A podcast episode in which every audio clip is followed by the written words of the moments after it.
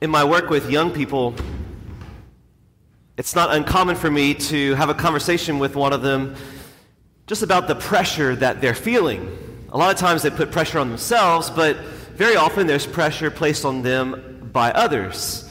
Maybe from their parents, or maybe from their teachers, their coaches, or their friends, or even just the global expectation of who they think the world wants them to be. And they can put all kinds of pressures upon themselves. Pressures to be beautiful and to be handsome, pressures to be athletic and strong, pressures to be really smart, pressures to become a, uh, a, a very successful career person with a lot of money one day, uh, pressures to have a lot of friends, pressures to be funny. All of these pressures start to add up and it starts to become a little overwhelming, especially whenever suddenly they start to realize that they're not measuring up to where they wish they would be. And then it starts to get heavier and heavier as they get more and more discouraged and they're just not sure how to move forward. Sometimes this pressure paralyzes them, sometimes it gives them lots of anxiety, and even the discouragement sometimes leads to minor depression. So, what are we to do? Where is this all coming from? I know that for many parents, they want their kids to be happy. That's their greatest desire, that their kids would have a happy life. And parents make all kinds of sacrifices in order to make that a reality. And in their efforts to bring happiness to their children, sometimes parents fall into the trap of thinking that happiness equals lack of suffering. And to avoid suffering at all cost is to be the most successful person that has ever lived. And so parents would love for their kids to grow up and to certainly be kind and be nice and to love God and to do all the things. But even more important deep down for parents is that kids are successful enough to avoid suffering so that they can be happy. Of course, parents would never say that. Parents would say, yes, we want our kids to be Catholic and to love God, but but it would be great if they would have both, wouldn't it? If they could just be successful and, and very charitable. But unfortunately, when push comes to shove, I think most of us would prefer to be successful than charitable. When push comes to shove, we would rather that our children were successful rather than charitable. At the end of the day, that's how some of us tend to make choices for our families. That's how some of us tend to lead our families and to live our lives because we believe the lie that happiness equals lack of suffering. But today, in the gospel, Jesus summarized all of Scripture with these two very simple commandments. It's so simple that it's almost kind of a challenge to preach on it as a priest. It's, I mean, like, like brother priest, we talk about like, wow, this is kind of like a hard homily. Because it's like, yeah, love God, love neighbor. Like, who hasn't heard that before? So what, are you, what am I supposed to say? It's so simple for us that I think a lot of us can take it for granted. But yet, deep down, a lot of us miss it. Jesus summarizes all of Scripture with these two commandments. You shall love the Lord your God with your whole heart, whole mind, whole soul. And the second is like it you shall love your neighbor as yourself. I think it's, it's especially tempting for us here in southern Louisiana because we have such a great culture of Catholicism here.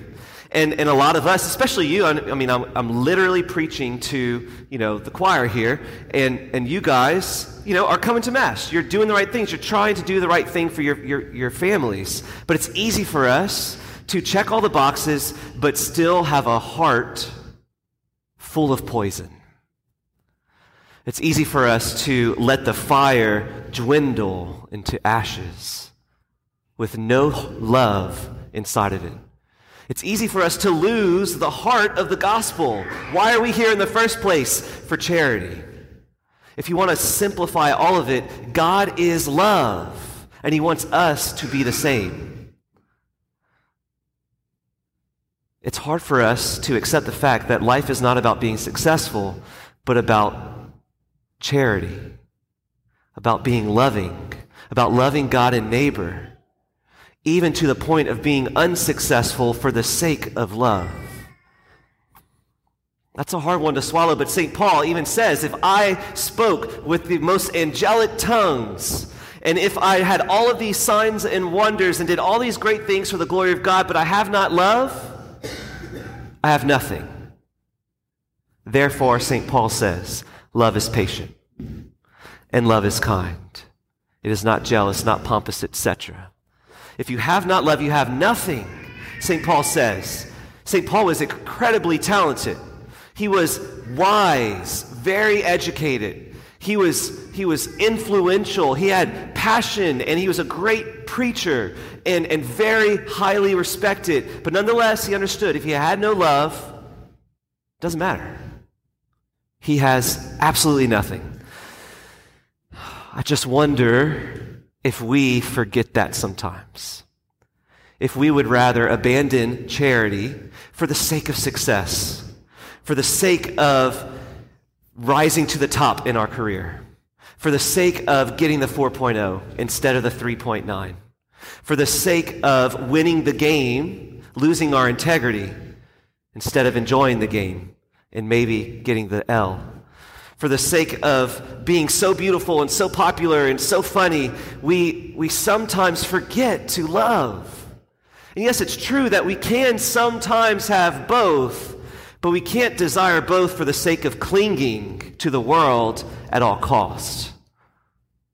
We must cling to charity above everything else. But you see, that's just really hard to do. Obviously, we all fail in this. We all fall short. And it's especially hard unless we recognize that God loved us first. Charity in our heart is a response.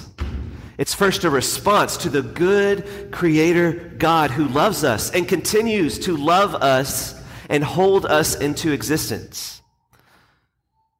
If we do not see charity as a response to God who loves us, then this law of charity is burdensome. It's difficult, it's impossible. It's just another thing we have to do. How in the world I gotta just I gotta fit God into my schedule and I mean it's the 21st century, there's all these things I need to do. So how am I gonna do that? And how am I supposed to love neighbor when they just like they're just the worst? But you see, it all starts to make sense if we recognize that God loves us. And if we really own up to that, then charity becomes a response, perhaps even a natural one. I believe that the family is God's design to teach us the law of charity. It's in the family that we should be learning the law of charity, the law of loving God and neighbor. Because, why? The, the family is the icon of God Himself.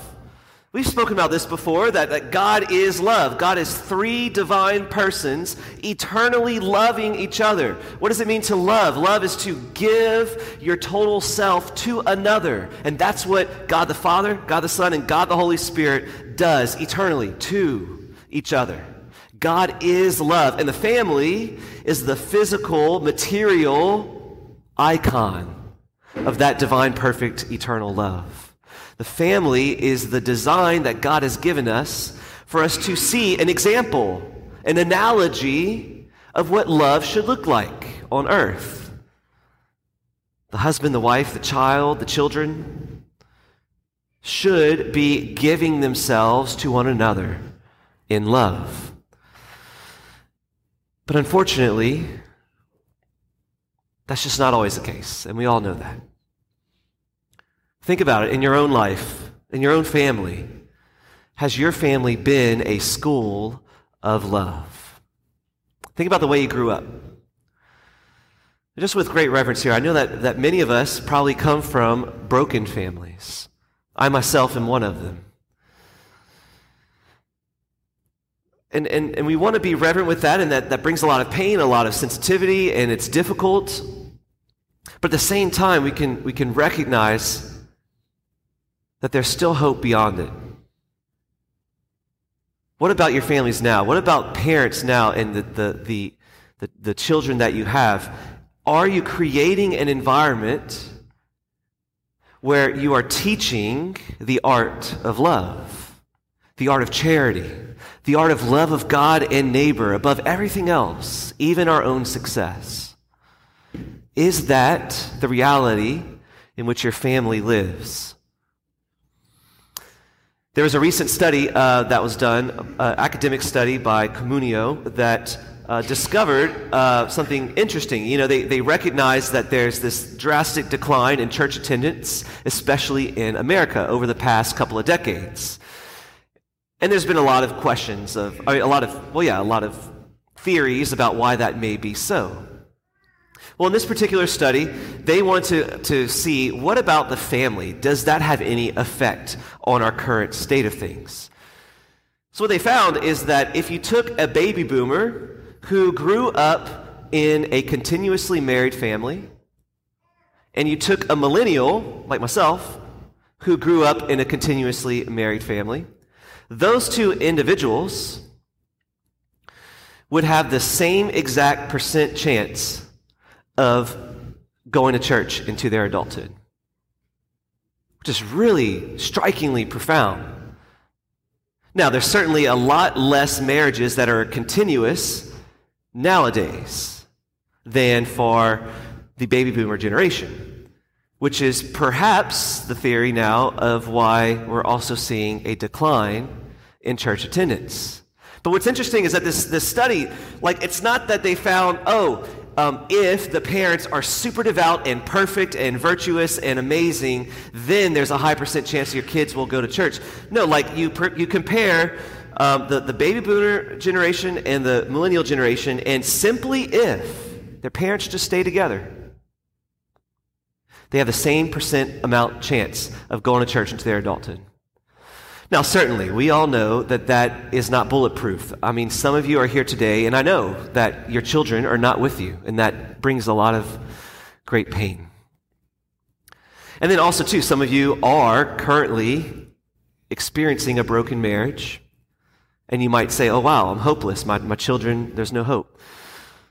But of course, I'm living proof that there is hope coming from a broken family myself. God can make all things new, and this study is not perfect and it doesn't answer all of our questions, but it does point out something really interesting that there does seem to be a connection to continuous marriage and faith.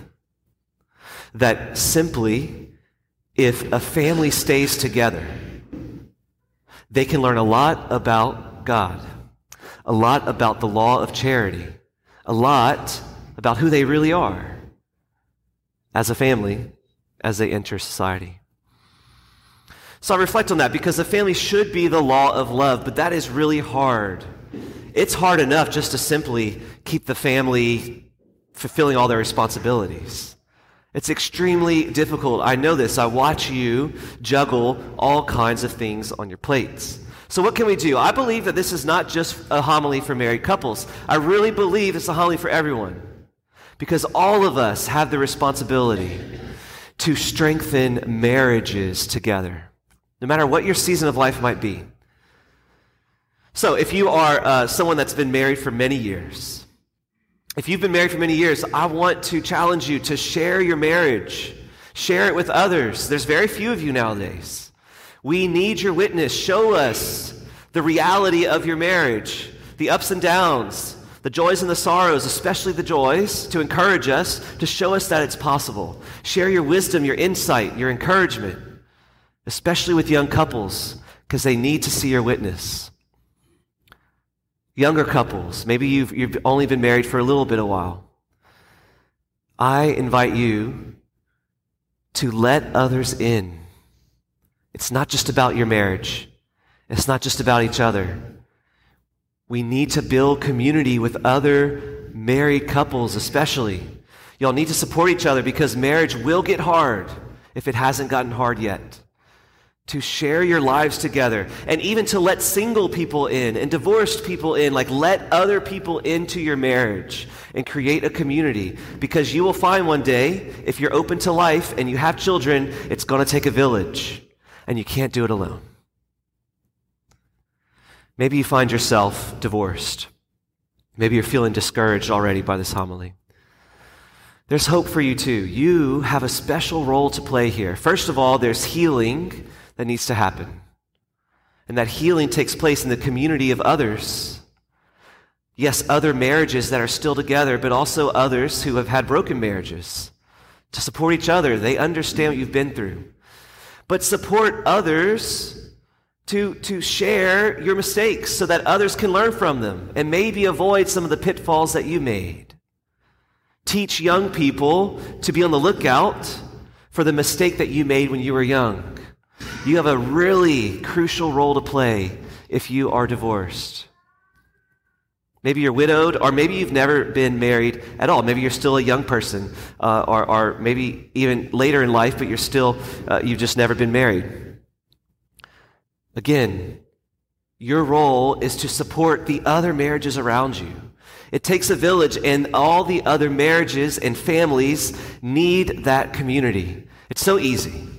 It's so easy to get isolated in your own marriage and then to get frustrated with how overwhelming and stressful it is. And for many, that starts to lead to a, the marriage falling apart. But what if we had the community, all of us, regardless of our state in life, supporting the marriages and families that we have? Encouraging young people that marriage is possible because more and more young people would rather just not. Marriage is the fundamental building block of society. It's the image, the icon of God who is love. It should be the school of love. And if you did not learn that in your own family, I'm sorry. But it's not too late to be a beacon for change. It's not too late for all of us to work together to learn the art of charity, to discover the good God who loves us first so that we can respond in love to Him and to others. So I invite you for the rest of this Mass just to pray about your own relationship to families and how you can play an important role in strengthening marriage and family in our society today. Amen.